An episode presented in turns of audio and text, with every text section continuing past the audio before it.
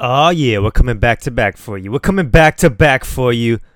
J A J A. On another podcast episode. Yesterday, I went to salsa class. I went to salsa class, and would you know? Would you know it? There's a, a lady there that is probably listening to this episode, and she's a friend, and she's a fellow salsa dancer, and she's so kind, and she's been so nice to me, and she's also a podcaster. And we just hit it off. We just hit it off. She's a realtor in Miami and like just super cool. Anyways, bringing her up because aside from dancing salsa, she has a son who's hella young who also listens to the podcast. And he, my friends, is probably the youngest podcast listener. And we took a picture together and I wanted to post it online because he's a hella cool kid. And yeah, it makes me so proud to know that any age, any background, any culture, like we got listeners. And it's my gift to you to be able to put out episodes that anyone can receive value from. That's the game. That's the art. Kind of like timeless music. And what is speaking if it's not rhythmic, doesn't have some sort of tonality and musical feel to it. Good words should give you that musical effect. Do you agree? I mean, what's the difference between being at a Coldplay concert and feeling that stir in your soul with the music and then hearing someone speak in the art of their words and that same stir and feeling hits you? No, it's words, it's rhythm, it's language, it's our voice. It's all the same. And so this made me so proud to know there was a young listener. And uh, shout out to the homie right there. Shout out to the homie. Anyways, here, 8 a.m. in the morning in Miami, bringing you another one, guys. Bringing you another one. So excited to get on the mic. You know, last night I did so much, or sorry, yesterday I did so much bike riding, and last night I could not fall asleep for the life of me. And I don't know if it was the pre workout I took in the afternoon. Maybe I put too much caffeine in it, but I couldn't fall asleep till like 1 a.m. You know, and my alarm goes off at 3:45 these days. so I was just up and I was tired at first, and then I was reading a little bit, mm, the scriptures, did a lot of writing, and then after two cups of coffee, I was like, it's time to go outside. I started feeling really tired again, and then I just asked the Spirit for strength. And when I say the Spirit, it can mean whatever you want it to mean, really. You know, when you ask for things that are outside of you, you know, you, you kind of call upon something else. That's what I was doing.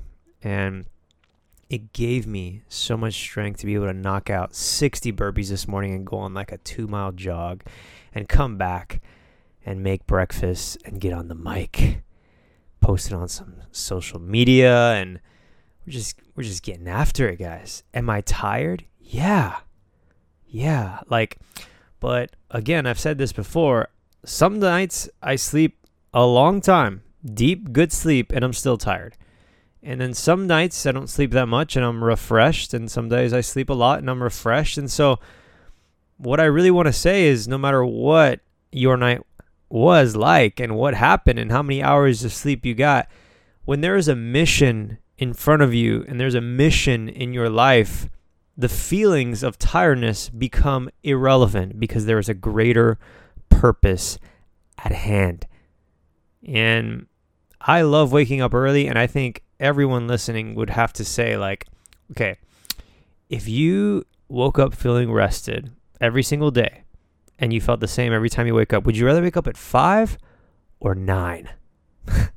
would you rather wake up at six or eight if you were going to feel the same? You would have to conclude that you'd want more time in your life so you'd wake up earlier. Okay, okay. If you can conclude to that, if you can come to that conclusion, you should wake up earlier because your feelings would then become irrelevant and you say, no matter what I feel, I will run this day in. And that's what I tell myself. And coming back to the initial point of asking something outside of you for strength when you are tired and feeling it the most. Yeah, that's the game, bro. That's the game. Calling upon the powers that be, calling upon forces outside of you to give you the strength.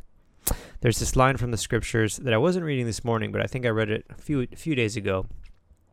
And it's uh yeah, it's in the Bible. And I support all forms of ancient wisdom and scripture like the Quran and the Torah and the Gita and just philosophy and but I, I relate more to, to the Bible and, and that's just kind of where my background's at.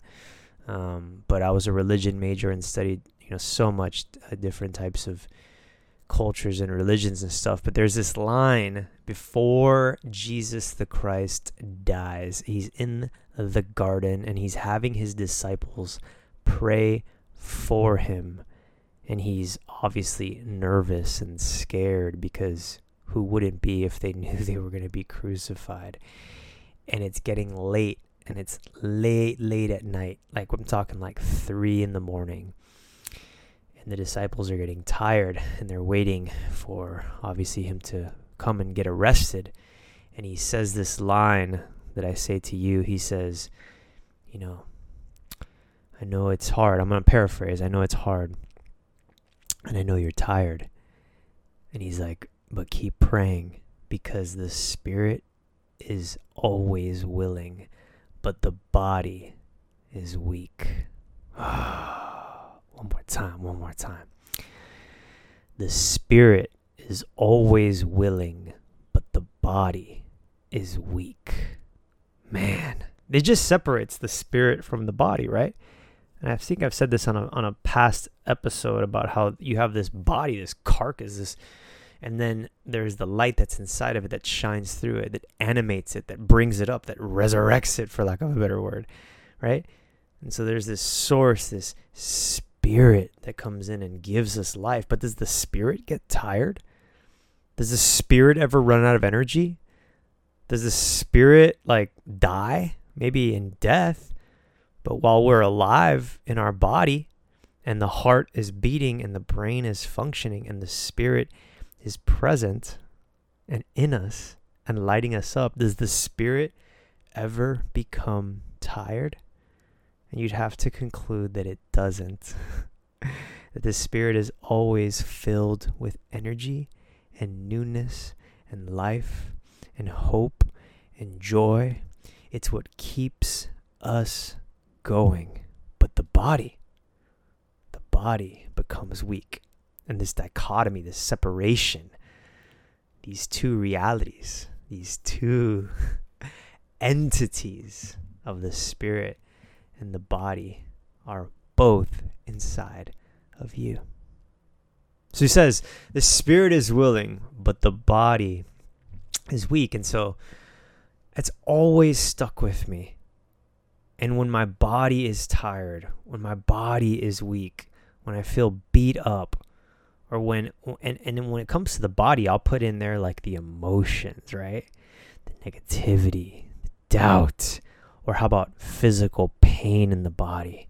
My knees, my elbows, injuries. When the body is weak, yeah. The spirit is still willing. And that's such a powerful line that will apply to your life because today, or tomorrow, or the next day, you will feel tired. You will feel the heaviness of the day or the heaviness of someone else's energy.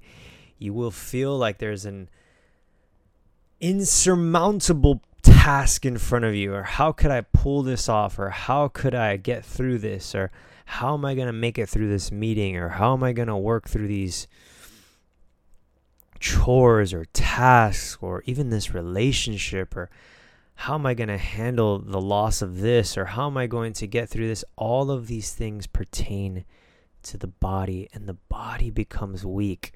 Sometimes it's strong, but the body becomes weak. But would you remember and would you repeat to yourself and would you say to yourself that the spirit even though I feel like this, is still willing? Would you ask for more strength? Would you ask for more light? Would you ask for more joy? Would you become more grateful? Because when we're grateful, when we're grateful, that's when the spirit really moves in. It's almost like the spirit is like like you have your body and then the spirit is there and almost like the door for the spirit to enter in it comes through gratefulness right? Or it comes through surrender just letting go. And gratefulness a lot of times looks like surrender doesn't it? But when when our heart is hard right? And we're so fucking stubborn and all locked up the spirit can't come in that body. The spirit will be willing but the body won't let it in. It's when we let go when we come to the end of ourselves, when we're broken, or when we're grateful, when we've released, and the Spirit just comes in and says, Yeah, I'm taking over. Here it is. Yeah, that's the message, guys. May you remember that at your lowest, at your most tired, when you've slept two hours and you didn't even ask to sleep two hours. When you got that news when the day feels like it's never going to end, when you're around somebody that's draining, or when you have injuries or pain in your body, when you're really going through it, whatever would pertain to you in relation to the body or mind becoming weak, would you still be able to say, The Spirit is willing? And may you, in gratitude and surrender, open up and allow the Spirit to flow and take over and renew you. That was my Tuesday sermon. Hope you enjoy, my friends. Thank you for being a listener. Whether you're 10 or 100, we out here. We out here. Leave a rating review for the show. It means the world. Share it on social or share it as a text message. But it's my hope, without ever receiving profit from it, that you take this message and that it fills you the way it fills me. Till next time, see you later.